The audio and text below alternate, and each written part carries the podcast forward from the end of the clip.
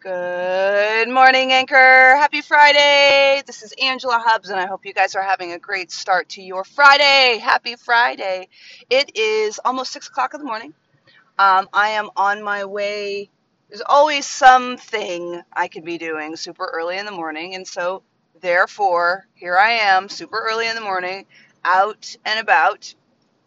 Also, once I'm done working for the day, I am going to go to Animal Kingdom with my boyfriend. So I'm very excited about that because I love an opportunity to play, and that will kind of be my day off. So, you know, I'm going to have a fairly, it's funny, I was going to say a short day working. It's not short if you're getting up at six, you know, before six in the morning, but whatever.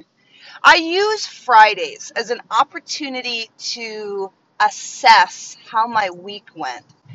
I really appreciate that opportunity to look at okay, what worked, what didn't work, what can I do differently in this week? And so that's where I'm at today. And one of the things that I think um, really worked for me this week was uh, making sure that I got some movement in. Now, I know I say this all the time. In fact, that's my whole mission is to get people to move. But I want to tell you why.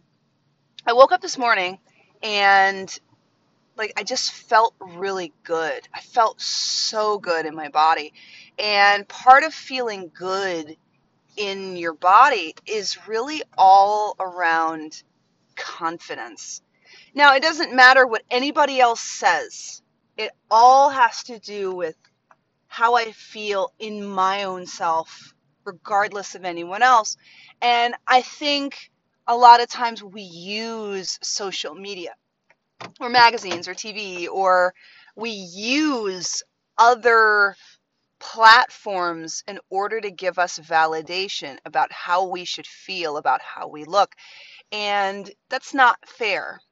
The truth is, even when I lived in New York City, the clients that I had there are, uh, they all worked in the advertising industry. Like they knew that a lot of the body image that we have is not real. We they knew that it was fake, you know, as far as uh, the way, especially women's bodies looked. And so, even in the face of knowing that it's fake, that it's not real, we still put this pressure on ourselves to look like that. And I think the more I've just accepted my body for how it is and how it's not, the more happy I've been inside of my skin. And I want to encourage you this week to get some movement in. You always have to do that. But can you accept your body how it is and accept it how it's not, especially as you go into next week? Look at how that might change your quality of life if you just accept who you are and see the beauty in what you've accomplished up to now in your body, in your mind, and in your spirit.